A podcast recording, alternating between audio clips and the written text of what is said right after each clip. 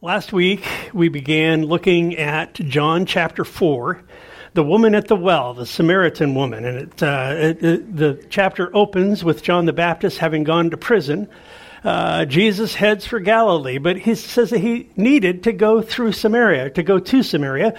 And we saw there that he had a divine appointment, that the Father had ordained that he go to Samaria, the center part of the country. Now, this, this, the area of Samaria in Israel, uh, it was the center of the area, the southern part being Judea, the northern part being Galilee, and the center part, it's where co- modern day, the West Bank, it's about roughly the same area as the West Bank, that being the West Bank of the Jordan River, so anything west of the Jordan River, there's this big circular chunk in the middle of the country, and that's Samaria. It's not the exact same borders as the West Bank today, but it's roughly the same area. And so rather than go up the backside of the Jordan River uh, along the Jordan Rift, which is what the Jews did because they didn't even want to get a speck of dust on their sandals, that they considered that, that would make them unclean because there was so much enmity, hostility between the Jews and the Samaritans that Jesus cuts right straight through. He doesn't go into that whole deal that they were doing. Uh, the, all the bigotry and all of the hatred between these peoples, and it was 700 years old. We talked about that. I'm not going to go into that in depth again, but just to sort of lay the, the groundwork for this morning's message, we have to sort of revisit that. And so here he's come up to Samaria. He sits down by a well. He's by himself. His men go off into town to get food. And this woman comes up with her water pot and she goes to get well, uh, water and he asks her for a drink. And she says, uh, very pointedly to him, How is it that you, being a Jew, ask water from me, a Samaritan woman? In other words, this is just not done. Uh, we don't have any dealings with each other. And, and her prejudices come to the surface immediately. And Jesus doesn't respond to her prejudices, he just simply presses on. And he enters into this dialogue with this woman, and, and the dialogue that he has with her is if you'd ask me for water, I wouldn't give you this kind of water, the, the well water. I would give you living water that will produce in you this, this torrent of water that will gush forth. And we see that in other parts of the scripture. And so he says, I would have given you living water. And she says, Well, wow, you don't even have a bucket. and and, uh, and she's she's still equating things in, in, sort of an earthly plane. She's not reaching into the spiritual all. Jesus is giving her spiritual principles. He's giving her spiritual concepts, and she's not getting it. There's some blindness going on. We're going to talk about that as we go this morning. And so then uh, they go through that whole dialogue, and and uh, she says, "Well, you know, I perceive that you're a prophet," because he tells her now. He says, "Go get your husband and come here." And she says, "Well, I have no husband." And he said, "That you've said correctly," and uh, discovering that she was a woman who had had five husbands. And the guy that she was living with now wasn't her husband. She was living uh, in a, a, a sexually immoral lifestyle, essentially. And again, he doesn't beat her up with that, nor does he con- condone it. I mean, think about it. That's what Jesus does. He comes to us as we are, and he doesn't say, Look at you, you filthy sinner. He says, Let me show you a better way to live. Now, repent of that sin. And, and, and come with me, follow me. And that's what he's doing with this woman. And so she essentially goes through this whole deal with him, and we pick it up in verse 20, uh, and she says, Our fathers worshipped on this mountain, and you Jews say that Jerusalem is a place where one ought to worship. And Jesus said to her, Woman, believe me, the hour is coming when you will neither on this mountain nor in Jerusalem worship the Father. You worship what you do not know. We know what we worship, for salvation is of the Jews. But the hour is coming, and now is, when true worshippers will worship the Father in spirit and truth. For the Father is seeking such to worship him.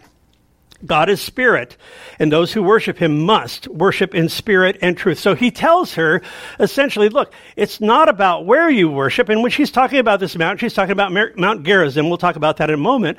Uh, she's, uh, which was a mountain there near Sychar, which was the, the town where the woman had come out of, which is right next to ancient Shechem where Abraham landed and all of that.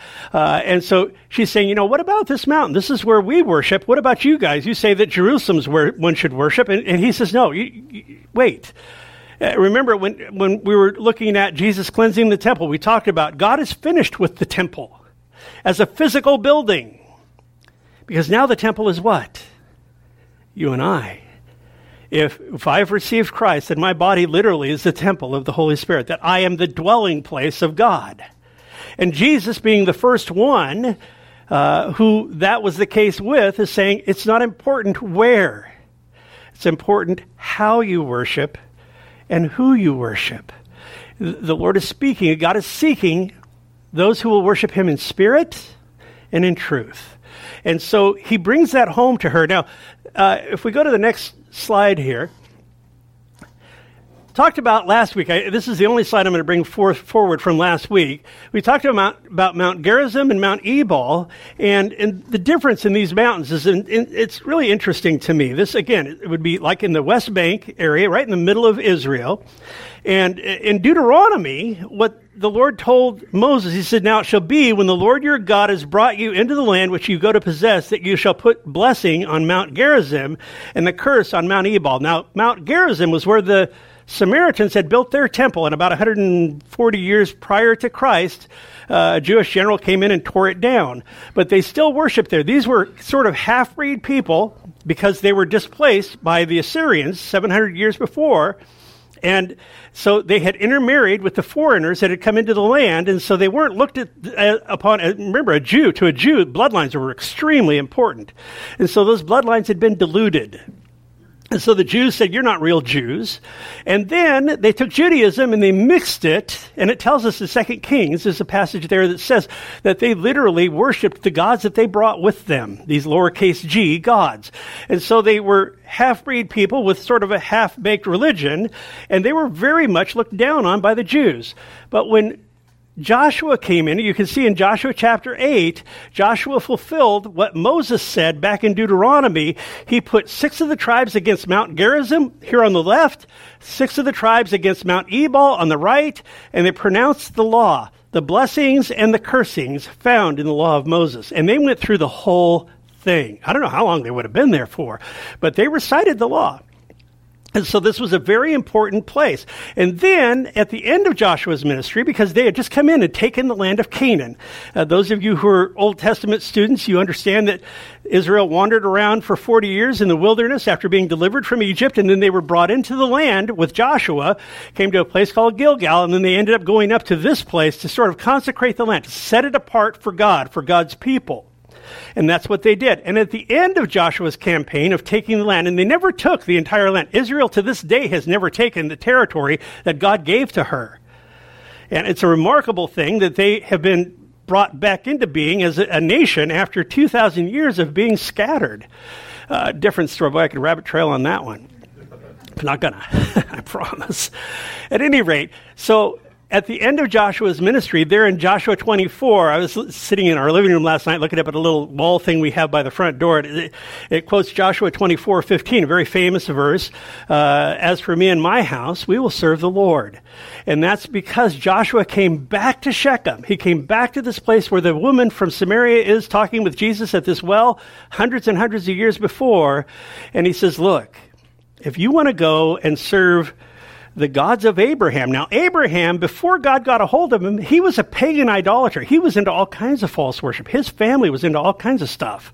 On the other side of the river, he says, You want to go and worship the gods on the other side of the river? Go ahead. But as for me and my house, we're going to serve the Lord. And he said that here, the same place where Jesus, I mean, this place is rich with biblical history. I mentioned that last week. So as we go forward now, in verse 25, the woman said to him, I know that Messiah is coming, who is called Christ, and when he comes, he'll tell us all things. And Jesus said to her, I who speak to you am. And if your Bible says he, that he is in italics, and the reason is it's been added for translation purposes. Literally, though, what Jesus uses is the covenant name for God from Exodus chapter 3. When Moses says, Well, all right, who should I tell Pharaoh is sending me? Burning bush. And, uh, and God says, You tell them, I am that I am sent you. And uh, it's. It, this is such a sacred name that the Jews wouldn't even pronounce it. They would just, and if you look in your Old Testament, you see all uppercase letters that says Lord. That's this. It's I am. And so Jesus is literally telling this woman, You say that Messiah is coming, but I'm telling you, I am. He is flatly stating, You are speaking with Messiah, that you are speaking with the one who's been promised to come. And even in their twisted theology, they still looked for the Messiah. And, and so, I mean, that would have totally gotten a response from her of like, because she's been warming up. We talked about it last week. She starts out with calling Jesus a Jew. And then she sort of warms up a little bit. She starts calling him Sir. And then she says, she says, "Well, you might just be a prophet." You see how she's her thinking on uh, with him as he's having this dialogue with her. It's it's elevating the whole time as they go along, and so now he's saying, "You know, you've stated correctly. I who speak to you am the one." That would have just, I mean, think about it, guys. She would have been undone for this realization now she she starts off with just this whole just kind of stay away from me. She gets really upset with him when he's pressing her about her family. She did not want to talk about her family. That's why she's at the well at noon because she didn't want to deal with the other women and the other people in uh, the village that would come out to get water. So she's getting it at odd hours. And so now here she is. She's in this place where she has just realized that this dialogue she's having with this guy is not some everyday conversation that you'd have around the well around the water cooler. You know what I mean? It's just like this is a very unique situation. So the first thing is we see that she's a woman, and in verse 31, the disciples address Jesus as rabbi. Now, in that culture, rabbis did not have any dealing with women, period. Uh, oh, yeah, I'm going to go for it. rabbit trail. There's a term called misogyny. You don't have to remember the term. It's one of those 50 cent words. You don't have to remember it. But what it means is contempt for women. Ancient civilizations from the fall, all right? We're talking, let's go back to, to Adam and Eve. God designed man and woman in equality. And when they fell, those roles got perverted. And ever since, from that time until Jesus, those roles became more and more perverted to the point where women were treated as property. They were treated as chattel. They were treated as not anywhere near the same level as men. And to the point where the Jews had become misogynists. They were just dreadfully slanted against women. Women could not receive the law. They had no rights. They were able to be bought and sold like slaves.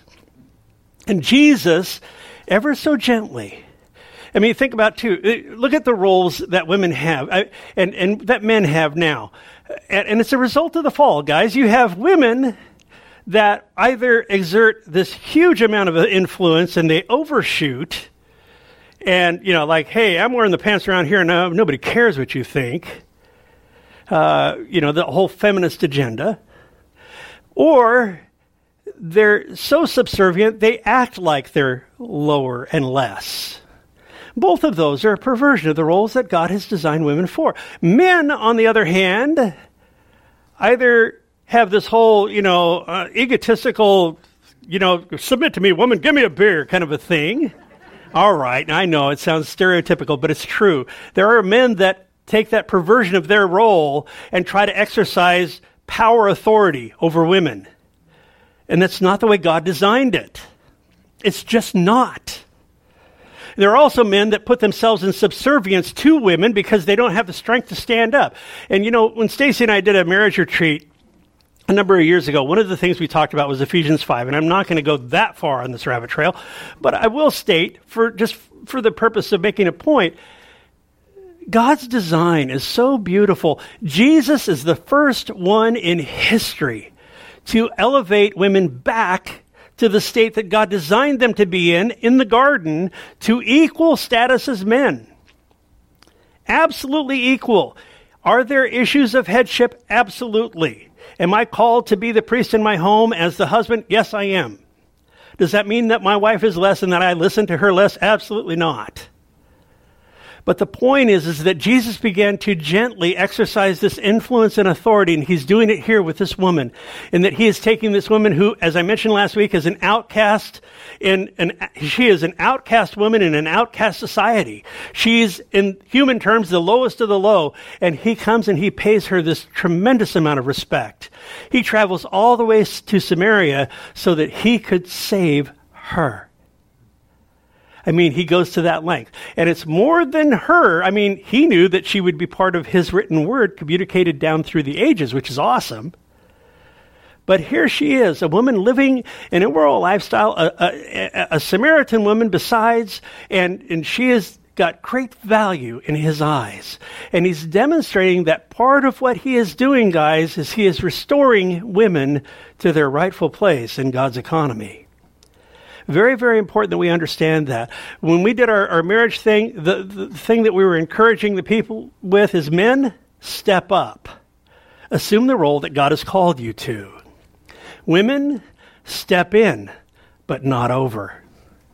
And it's very, very important that we understand that there are issues of headship, there is organization, there's there are things that God has set into place, and people have opinions of that, and, and, all. And, and I'm not going to go into all of the the minutia about that, but generally, this I just want to basically bring out God has elevated us to equal status, and and He has established order in His kingdom. So please don't think that there's this macho machismo thing uh, when he uses the male gender in the Bible, I'm going to use it. But when he talks about equality, there is equality between the sexes.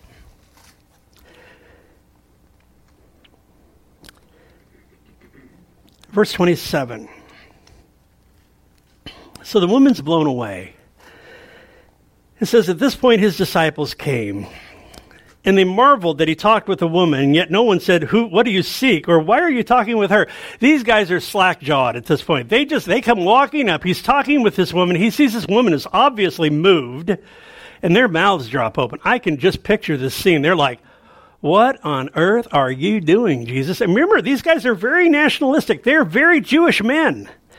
And, and they don't get what's going on here. You, and this whole passage is broken down into three parts. And so I want you to understand that. Pay attention to this too. Uh, verses 1 through 26 is Jesus' dealings with the woman and the, with the Samaritan culture and all that.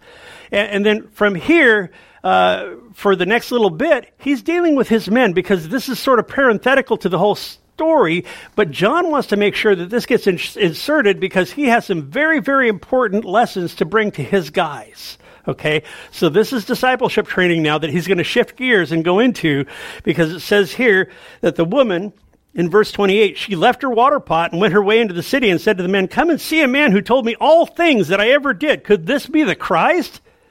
He has just told her that he is. Now, I think it's interesting too Jesus never got a drink from her.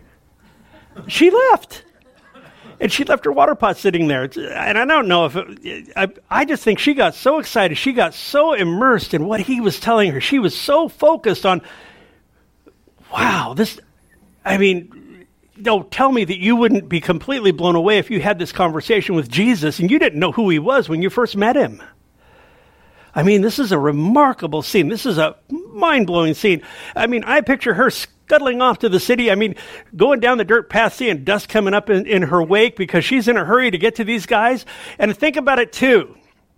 This is a woman that's at the well at noon. She doesn't want to talk to anybody. She doesn't want any interaction. She doesn't want to hear the whispers and the snide remarks about, oh, yeah, that's her. That's the, uh, you know, that woman. Oh, that one. And she can't shut up at this point. You couldn't put a sock in her mouth and get her to she she would have pulled that baby out and gone right in. She goes right in. And she starts telling everybody she comes into contact with, "You got to come and check this guy out. He told me all about my life."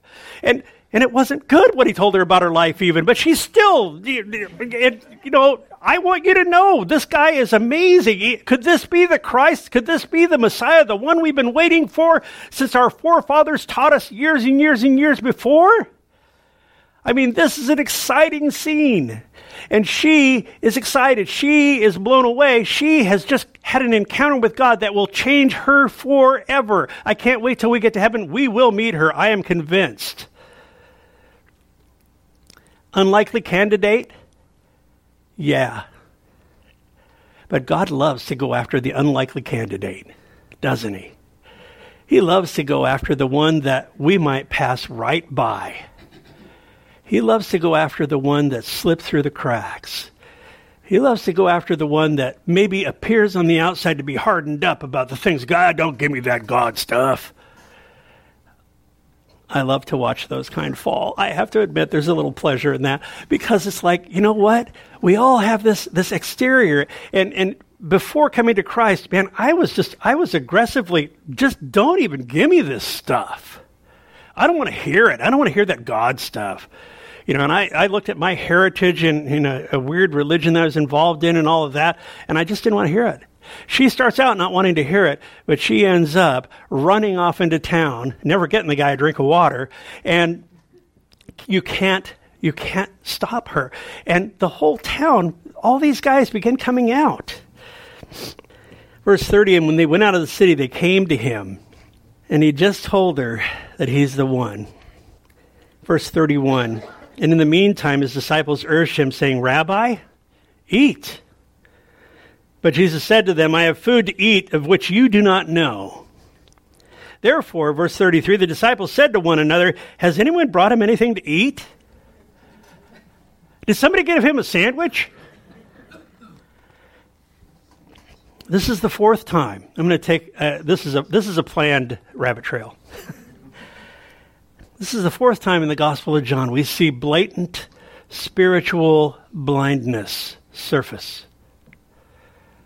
And guys, don't think that it's just by rote. When I pray, you guys have just in, in the months that we've been here, uh, when I pray, Lord, give us ears to hear, eyes to see, hearts to understand.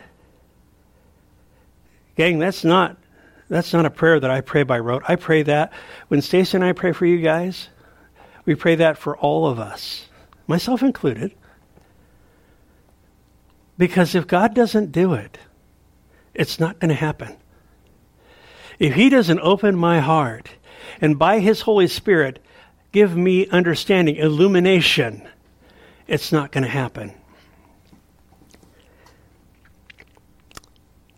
The first time we see spiritual blindness show up here in the Gospel of John is in chapter 2, verses 19 and 20, where Jesus answered and said to them, Destroy this temple in three days, I'll raise it up. And the Jews said to him, It's taken 46 years to build this temple. And you're going to raise it in three days? Uh, they just couldn't see. And he was talking about this temple is my body. As I mentioned a few moments ago, it's not about the physical building. He's saying, destroy this temple and I'll raise it up in three days, talking about his resurrection. Spiritual blindness. They couldn't get that. They can't get there from here. The second, we see it in chapter 3, verses 3 and 4, where Jesus uh, said to Nicodemus, Most assuredly, I say to you, unless you're born again, you can't see the kingdom of God. Nicodemus' response, How can a man be born when he's old? Can he enter a second time into his mother's womb and be born? He's not getting. We've looked at over and over again since the beginning of this gospel what Jesus introduced uses something and he'll speak of it in, in physical terms, in material terms, but he's talking about the immaterial. He's talking about the spiritual. And folks, in order for us to understand the things of God, we've got to make that leap. We've got to make that leap from the physical to the spiritual. Otherwise, it's blah, blah, blah, blah, blah, blah, blah. So Nicodemus doesn't get it. He doesn't understand. He's talking about you need a whole new life, Nicodemus. This life you've got, it's dead you got to be born again. The second or the third time we see spiritual blindness show up in this gospel is earlier in this chapter with the woman here. Jesus says to her, If you knew the gift of God and he who says to you, Give me a drink, you'd have asked him and he would have given you living water. And the woman says, Sir, you don't have anything to draw with. You don't have a bucket. And the well's deep. And what Jesus is saying is, I am the living water. Receive from me, and drink life to yourself. But as long as you keep it on a physical plane, you're not going to see it. That's why Jesus says in Luke chapter 8 to his men, after he gives the parable of the sower, the parable of the soils, and I've mentioned it before, but it's worth mentioning again. He gives he outlines four conditions of the human heart there. He talks about the soil that's in the thorns and the hard road and then the fertile ground and, and uh, all of that and, and in the, the, the thorns and all. And the guys come up to him and say, What are you talking about, Jesus? Because they didn't get it. Spiritual blindness was pervasive with them as well. Because we need the Holy Spirit to give us discernment on these things. And so he said, To you it's been given to know and understand the mysteries of the kingdom of heaven. And he tells them what each of those soils represents. He says, But to the rest, it's in parables. And the parables, interesting, uh, we get to a point where we're teaching on parables. They do two things they reveal truth to those who believe, but they actually conceal truth from those who do not because the just shall live by faith. We, it's got to be by faith. We have to approach him by faith. And what is faith? It's, it's the essence of things that we don't see. It's the substance of things hoped for and the essence of things not seen. It's what tells us in, in Hebrews chapter 11, verse 1. And so the guys here, they're not getting it. They come up and they say, Well, I don't know, Jesus. And, you know, who, who that's the fourth one what we're looking at now is uh, when they said, Rabbi, eat. And, and, and, he says, I've got food you don't know about. And they say, Well, who brought him a sandwich? You know, who? They're looking at each other like, Did you? I, I didn't see him, you know, and they're, they're puzzled. There's a pattern here. Destroy this temple took 46 years. Born again, womb's too small. Living water, you don't have a bucket. I have food. Who gave him sandwich? Do you see the pattern? And, John is very clear to bring this out by the anointing of the Spirit as he writes this, because there's he's going somewhere with this. Why would the spiritual blindness be in place? I mean, the Bible tells us that the God of this world has blinded the minds, blinded the eyes of the unbelieving, that they not be able to see. That is not to say the devil made me do it. Please, I, you know, I don't. No, no, no. Yes. Is he involved? Absolutely. But you have to cooperate with that. The God of this world will blind your eyes if you want to be blind. And God is faithful to pull those blinders off if you want to see. I'll talk about that as we go. So there's two reasons for spiritual blindness. One is to not be born again, to not understand the things of God, to not have come to a place where you're appropriating the truth of God's word and understanding that that's how he revealed himself and you actually can get to know him, have a personal relationship with him by understanding how he has revealed himself here, his character, his nature, his attributes, who he is, what he's about. The gospel about Jesus going to that cross, if I was the only one born, he still would have gone, and I would be guaranteed heaven. I would be guaranteed life forever in his presence on that one fact. Amazing. The second reason is as believers, we can allow our hearing to be dull.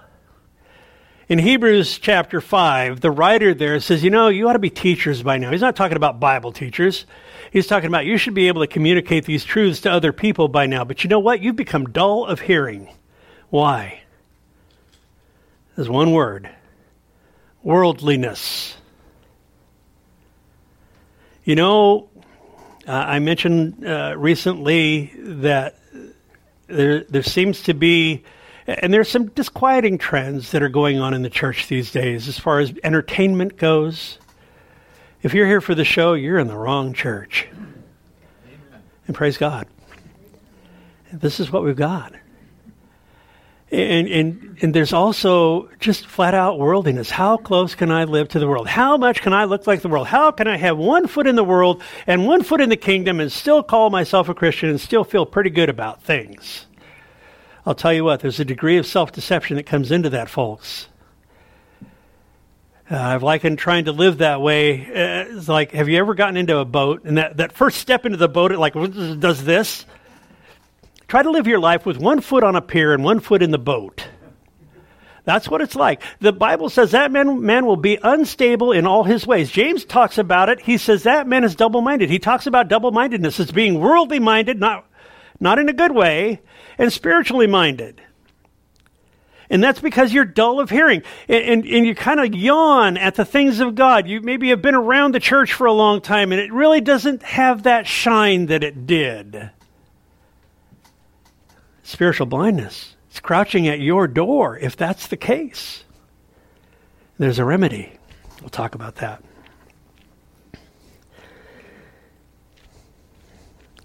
We need the life giving and illuminating work of the Holy Spirit.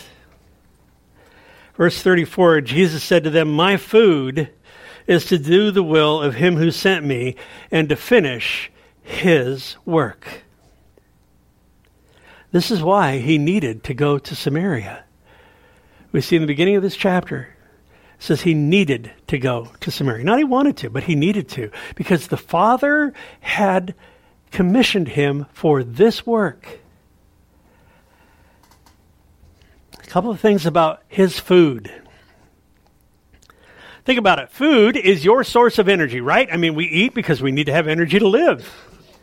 So what he's literally saying here, and uh, this is very subtle, but it's it's definitely in the text. He's saying my source of energy for doing God's will is doing God's will. All right, did your brain just tie up in knots? Mine did when I first started figuring this out. It's like, wait a minute. His food is to do the will of him who sent him, and, and that food is doing his will. So he is strengthened by doing the thing that brings him strength. I see his divine nature revealed in this statement. I mean, this is God. Yes, of course, as a man, Jesus had to have physical food. There's no question about it. He had to eat. He was fully man, fully God. 100% both simultaneously, not part and part, no, 100% both, God and man. So as a man, yes, he needed to eat. He needed lunch. But what he's bringing across to his guys here is my divine prerogative, my divine mission is to carry out the Father's work, and I feed on that. The second thing is his food is to give life. John chapter 12, 49 and 50.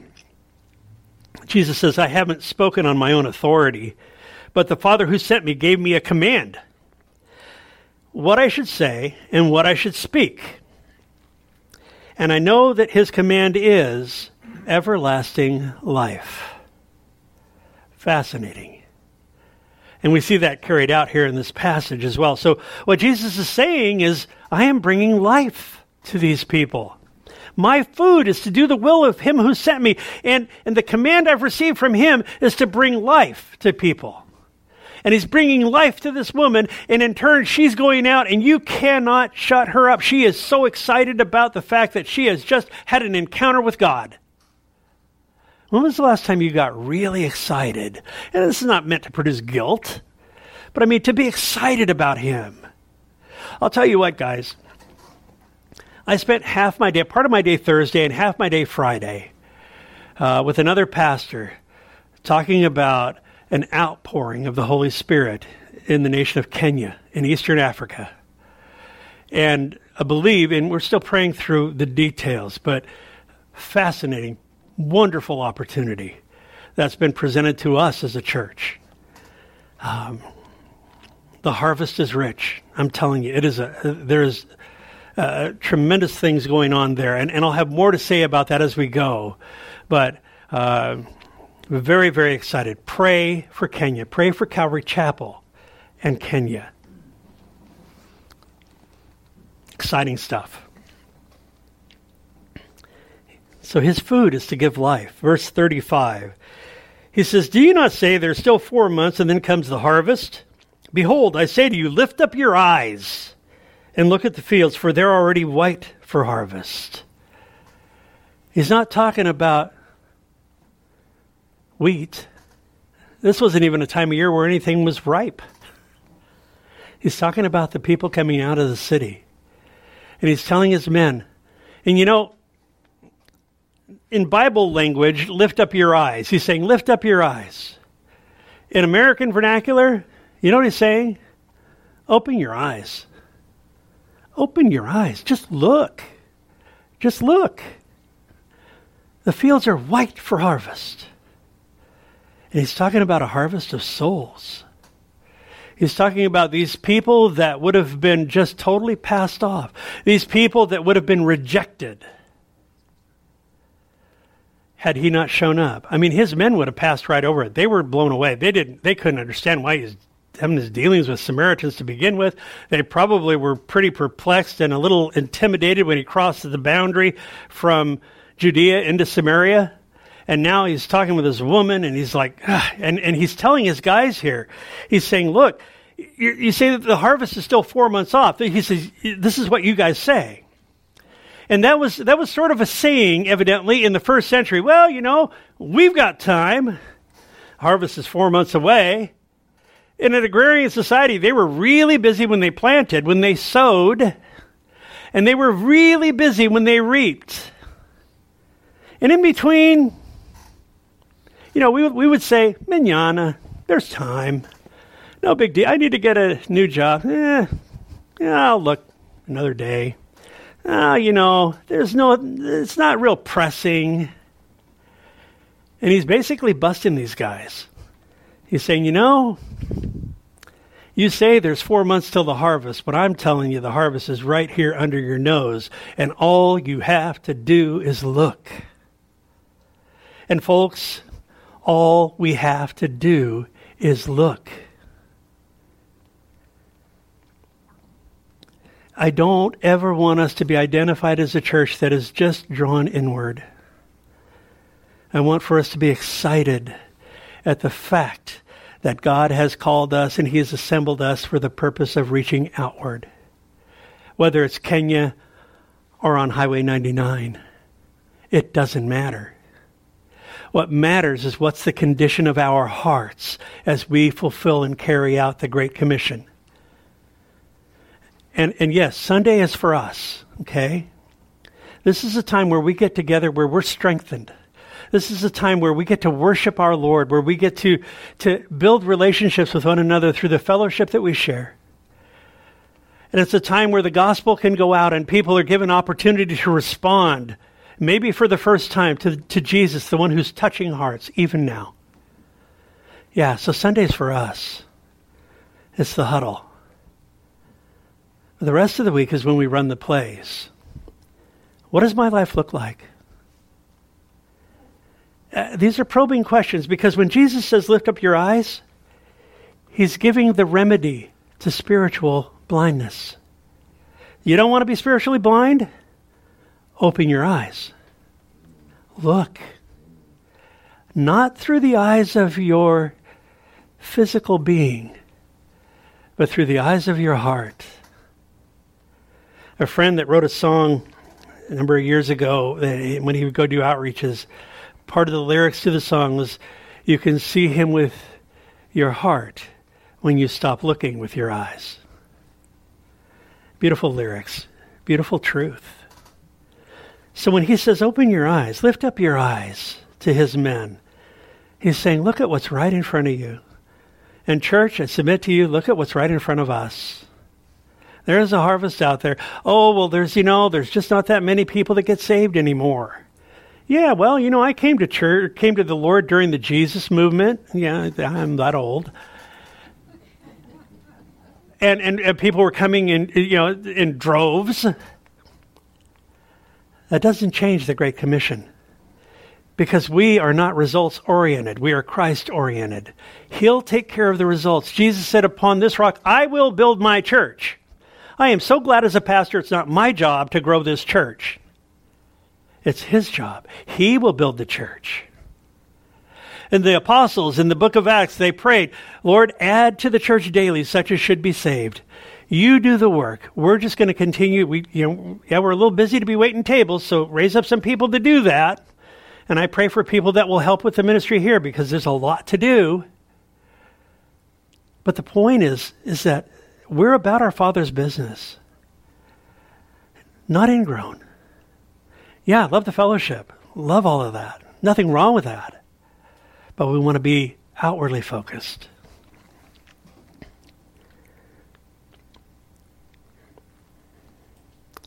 Verse 36 And he who reaps receives wages and gathers fruit for eternal life. Here's that concept again. Remember, he's talking about my food. My food is to give life, eternal life. And gathers fruit for eternal life, that both he who sows and he who reaps may rejoice together. So we all participate in the harvest. As we talk about outreach, as we talk about this uh, opportunity that we have as a church to get behind uh, some mission work in Kenya. You don't have to go to Kenya to be a part of it. You have to pray. You might want to be part of the support. You, I mean, there's all kinds of different ways that we can be a part of that work. And we share in the blessings. We share in the blessings when we do that. And, and, and it, he says, you, you gather fruit for eternal life uh, that he who sows and he who reaps may rejoice together. Have you ever led somebody to the Lord? I remember, you know, there have been times. It's like I remember this one kid that that I discipled for a long time. When he came to the Lord, it was so exciting, and I remember feeling pretty good when, yeah, he came to the Lord, man. Uh, and then I met his grandmother. She'd been praying for him for twenty years, and I went, oh, yeah, I had a little part in that. You don't know what's been going into someone's life. You don't know who's been praying, Lord, send a worker into that harvest. Send somebody to tell them about you. I am so afraid they're going to go through this life, and if they don't grab a hold of Jesus, they will not see God. The stakes are life and death. You guys know that, that have been around for a while. It's life and death. It's eternity in his presence or eternity out of his presence in torment. I didn't write it. I wish it didn't say that. I've told you that before, but it does.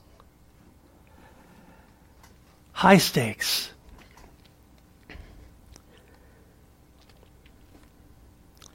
Verse 37 For in this the saying is true one sows and another reaps. And I sent you to reap for that which you have not labored. He's talking about the prophets here now.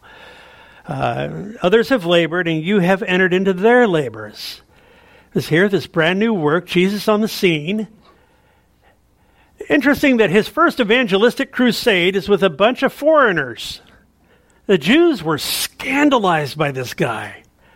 They hated the fact that he just didn't stay within their own borders. I mean, they didn't like his message anyway, but at least he could have stayed home with it. And he goes to Samaria. He goes to those guys, you know, like, oh, that really bad neighborhood. You're going to have to go to church with these people? Yeah. That's the mind of Christ.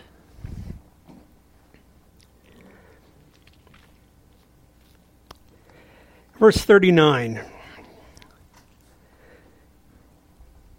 And many of the Samaritans of that city. Now he switches back the narrative. John switches the narrative back from his guys back to the Samaritans. And many of the Samaritans of that city believed in him because of the word he, the woman had testified.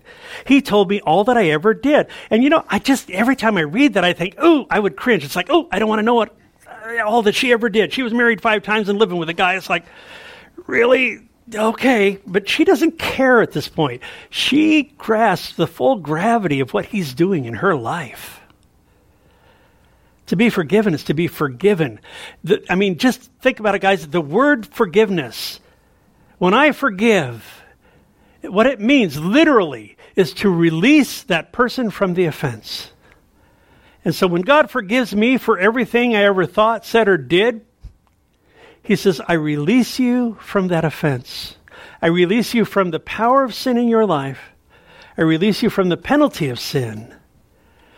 And in the future, I will release you from the presence of sin because we still deal with it, don't we? Beautiful, beautiful plan. So they're looking at, they're, they're going on her word at this point. Yeah, we believe because we're coming to him because of what you've told us. Verse 40 So when the Samaritans had come to him, they urged him to stay with them, and he stayed there two days, and many more believed because of his own word. As I mentioned, this is one very unlikely conversion and one very common evangelist. There was nothing special about her.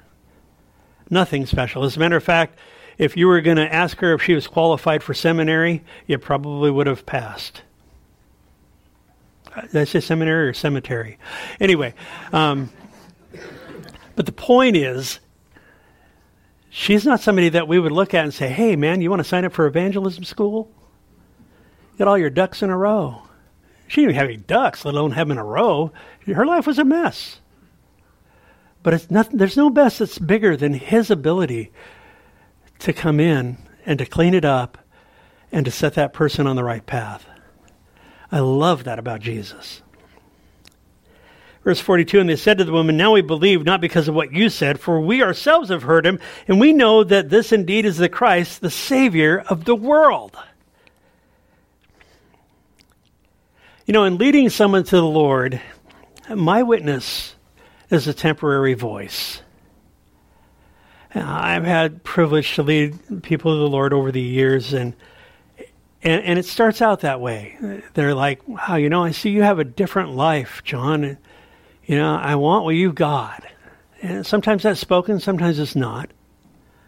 But it's a temporary voice. And, and, and, you know, and I'll tell them, yeah, stick around long enough, I'll let you down because I'm human. But I'm introducing you to the one who never will let you down. I'm introducing you to the one who will never abuse the relationship. I'm showing you where to found, find power to live that you will not find in any other earthly means. And as that person grabs a hold of Christ, and as that person begins to grow, and it very naturally should, the focus should shift off of you being the one that led them, that one that was used to reap. Perhaps somebody else had sowed and prayed and done all that work that you don't even see. And the focus should come off of me and onto the Lord as I hand that person off to the Lord, as I hand that person off to Jesus. That's how evangelism goes. And we're looking at also having some evangelism training here in March. Just um, keep that in mind. We're going to do it on a Saturday.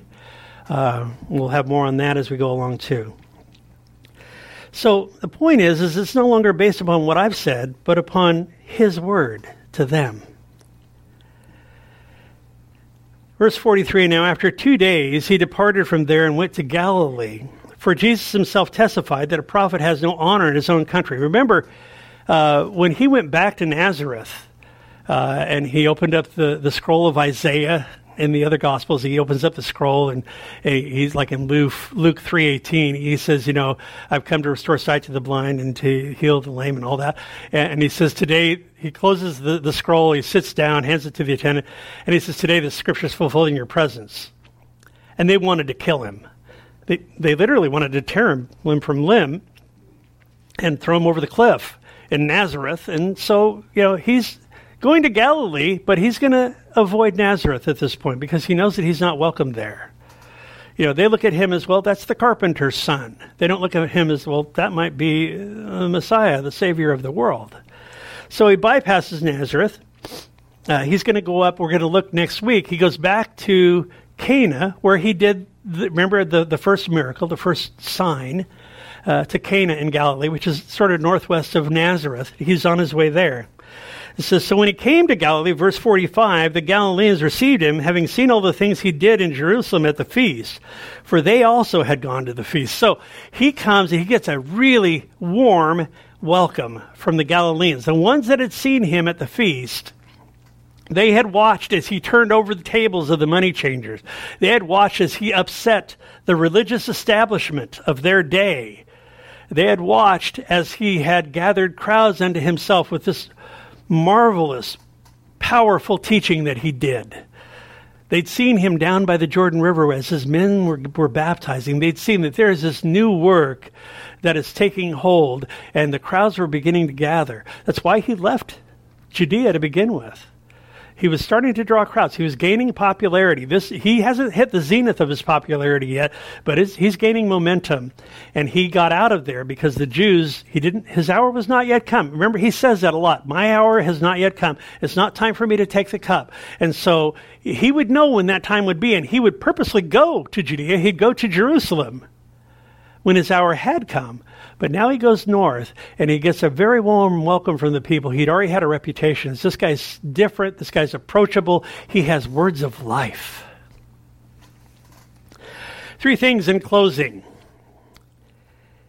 Interesting, I mentioned this, but uh, just to, to bring it full circle. As, as knowledge of Jesus expands, this woman's esteem and the Samaritan's esteem for him grows. Uh, verse 9 How is it that you, a Jew, have anything to do with me? She, she calls him a Jew. Verse 11, she addresses him as Sir. Verse 19, she addresses him as a prophet. Oh, you might be a prophet. Verse 29, could this be the Christ? Do you see this? This is growing. In verse 42, Savior of the world.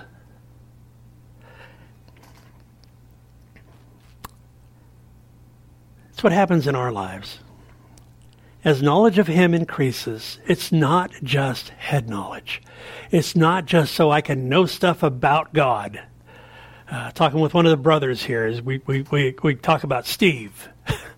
And it's not so I can know about Steve. I don't want to know about Steve. I want to know Steve. I want to understand Steve. I want to know what he's like. I want to know what he's about. I want a relationship with Steve. I don't. I can't have a relationship with somebody I just want to know about. See, that's the difference. These people could have just stopped at knowing about Jesus, but he didn't stop there. He said, "No, I'm going to stick around for a couple of days. I want you to know me."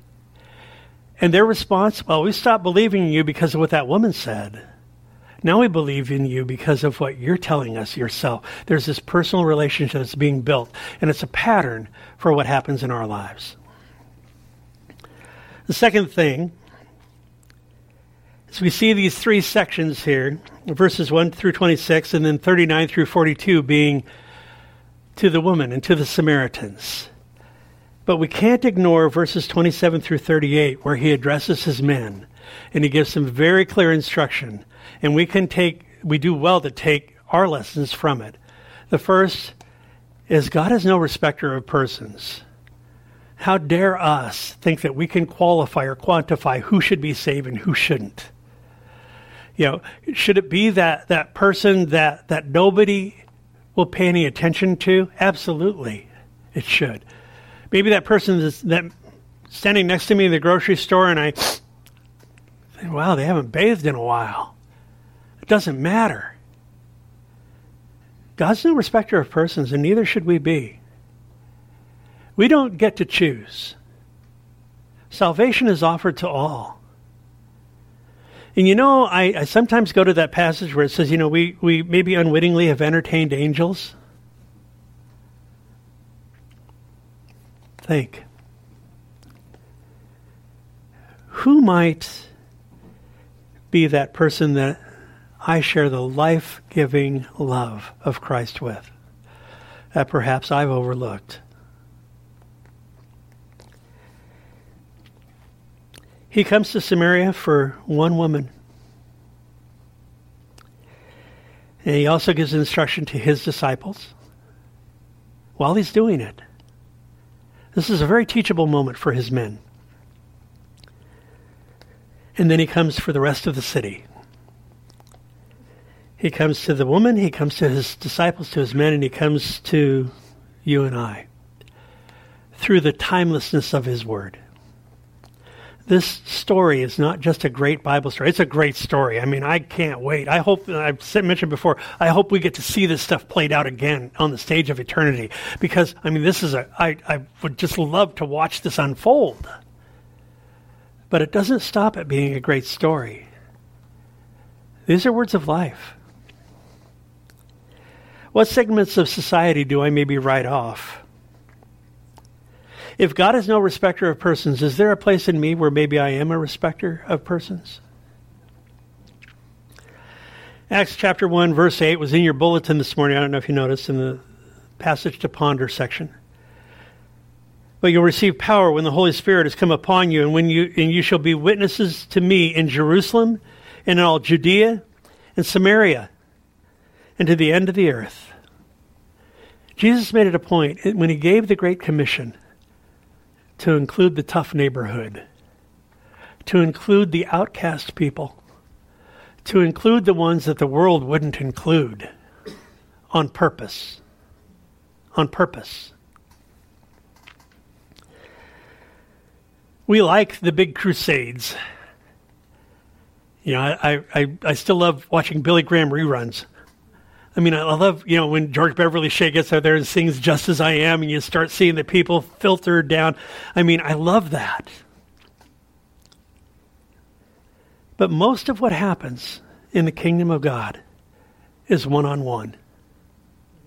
Most of what takes place is a changed life changing a life.